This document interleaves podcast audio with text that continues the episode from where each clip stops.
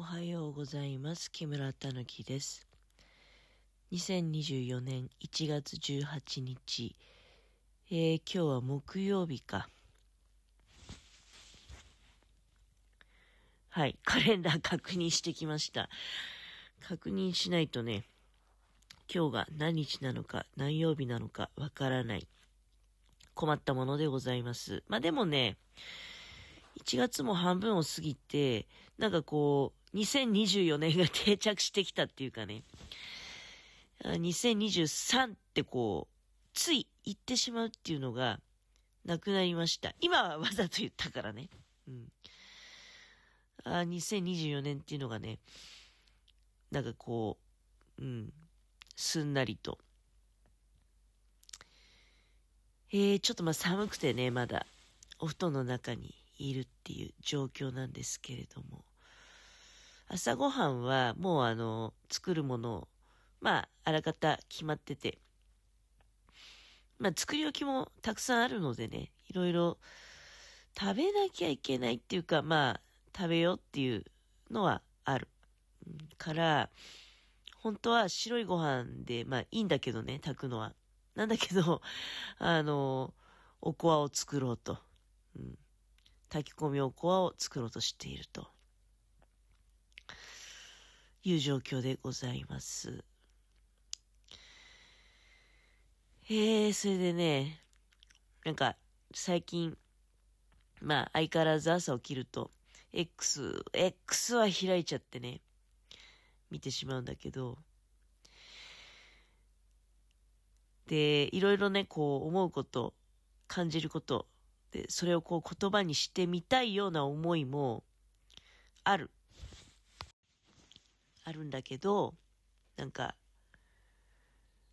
あえてね、言わないっていうか、こういうのをさ、そう、それであの、今時の、今時っていうか、うん、以前はそんな言い方ね、しなかったと思うんだよ、それほどね。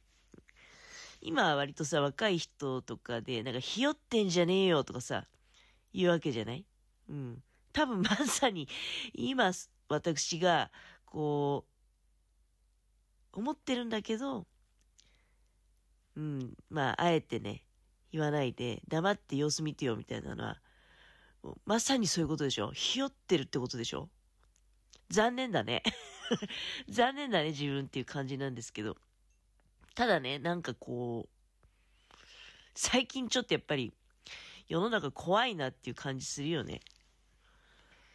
あんまりこう確信をつくようなことを言うとね、多分、ちょっとなんか嫌なことが起こるんじゃないかなみたいな。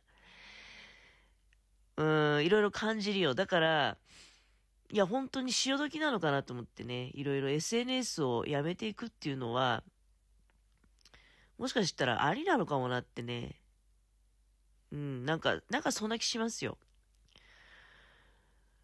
いや、まあ、ラジオトークも、だからそういう風なことになってくんのかな。じゃあ YouTube はどうなのっていう話なんだけど。YouTube っていうのはさ、あの、なんていうのかな。まあ、これいろいろ人によって使い方ね、あると思うんだけど、で、YouTube とかでもね、あの、まあ、それこそその、最近の、世の中。でもまあ、YouTube の場合、あ、でも、うん、なんか先のことをこう言ってる人が多いよね。私なんか見てる、あの、好みがそういう傾向なのかもしれないけど、ほら、オカルトとかちょっと好きだって、都市伝説とかね、いうことも、ちょこちょこ、あの、しょっちゅう言ってはいないと思うんだけど、たまにそういうのもね、嫌いじゃないみたいなこと言ってるじゃない。で、そうすると、どっちかっていうと、今起こってることよりも、この先、こうなっちゃうかもみたいなことを、まあ、あ言うパターンが多いかなって気がするんだけど、なんかその、言ってる内容がさ、あの、まあ、あまりにもこう、まあ、それが、聞く人が多いと、都合が悪いみたいなことなのかなっていろいろね、赤番とかあるわけじゃん。突然赤番されちゃったみたいな。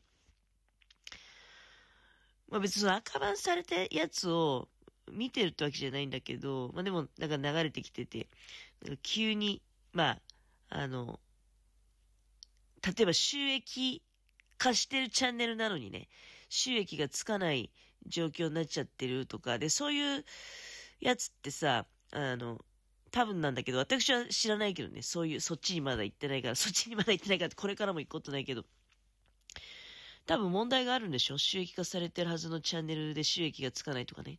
いや、もちろんその人たちそれで食べてるんだから、まあ、生きていけなくなっちゃうわけでしょそうすると、じゃあこういう手のことは、まあ、言わない方がいいのかなとか、どうなんだろうなんか、あんじゃないの？私はね、あの、うん、これはどういう意味なのかなって。いや、なんかね、不思議な感じ。まあ、違和感ってやつだよね。そうそうそう、違和感ってやつだね。が、まあ、あったりという時にね、あの、ただ、私がね、だから、言いたいこと？うん。そういう、なんていうの？私が、例えば、まあ、まあ、X っていうのはさ、もうなんか玉石混合って感じでしょ？の話の内容がね。だから、まあ、だからこそまたそれについて、まあ私たまにほら、X のニュースとか気になるニュースがあるって言って、で、その気になるニュースのことね、喋ることあったかと思うんだけど、まあ、最近はすごくだからその、この話って膨らましていいのって、ハテナマークがね、もうそのニュースそのものがだよ。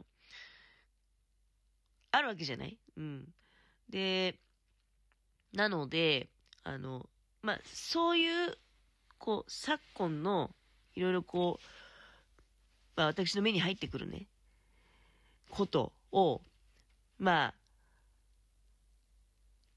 どういうふうに置き換えて私がね、言い表そうかってことを考えたときに、あ、一つ大事なの考えるってことはめちゃめちゃ最近大事だって、やっぱり思うようになった。あの、例えば、そう、昨日さ、前掛け作ってる、エプロン作ってるっていうおしゃべりしたかと思うんですよ。で、そその前に、エプロン作るきっかけとして、割烹着作ったのが調子いいっていう話したかと思うんだけど、実はその割烹着ね、私がオリジナルのレシピなんですよ。自分で考えたの。まあもちろん素材が良かったっていうのは非常に勝因としては大きいんだけど、ちょっとね、私、この、そうだね、半年ぐらいで、エコバッグ、オリジナルでレシピ作ったのね。で、割烹着もう、要するに、あの、型紙のテキスト見てないってこと。あのね、人の言うこと聞かない方がいいものができることがあるっていうのすごく面白いなと思って、まあ、例えば料理とかもそうよね。自分なりのアレンジ加えるってことはあるわけよ。言うこと聞いてないっていうね。ここにはこう書いてあるんだけど、まあ、その通りにはしないよっていう。それが、いい結果を生むことっていうのがすっごいあるんですよ。だから私はね、まあ、ここ一週間ぐらいで思ったんだけど、考える。で、まあ、家のものがさ、あ、その考える内容によるよ。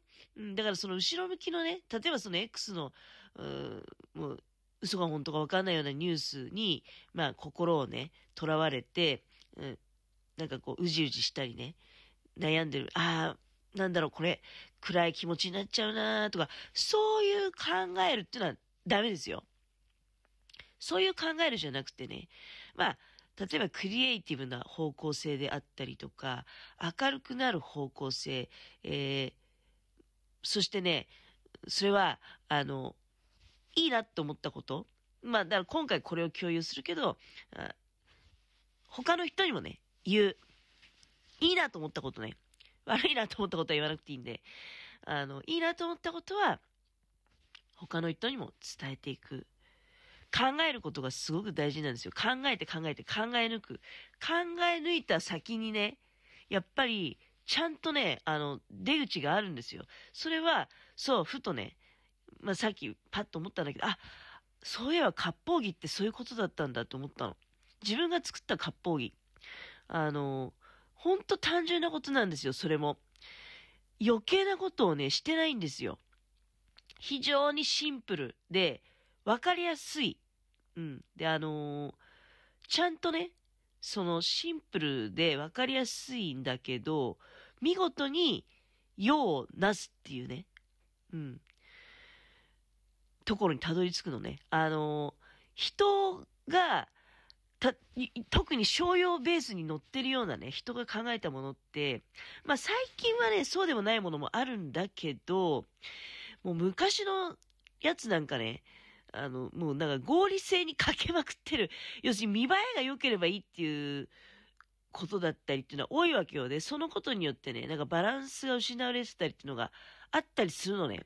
うん。だから、まあ昔はよくその見た目につられて、買っちゃったってことあるわけ。そういう本が手元にいろいろあるんだけど、結局ね、一回も使わないわけ。要するに、あの、見栄えにつられて買ったんだけど、一回も袖通さない洋服ってあるじゃない。それの型紙バージョン。うん、結局一回も。いや、何が虚しいって、すっごく頑張って一から手作りしたのにね、まあ布以外は。うん。布以外は一から手作りしたのに、一回もそれ通さないっていうのも現実にあるからね。それは手作りの世界でもあるのよ。うん。だから自分で、あの、考えたものっていうのは素晴らしいなっていうふうに思う。自分で考えた結果だけを信じるっていうのはとっても大事ですね。はい。これから先ね。うん。まあ何が起こるかわからないんだけど、自分が一生懸命考えて答えをつかむっていうのは大事なんですよ。一番大事な時に人様にね、他人にその選択肢をこう考えてもらうとかね、どっちに進んだらいいのか、あなた考えてもらいますっていうのは、なしなんですよ。うん。これはね、はっきり言えるなと思った。結局ね、まあ、洋服作りに関して言うとテキストをある程度捨てて自分流でやるっていうのはとても大事です。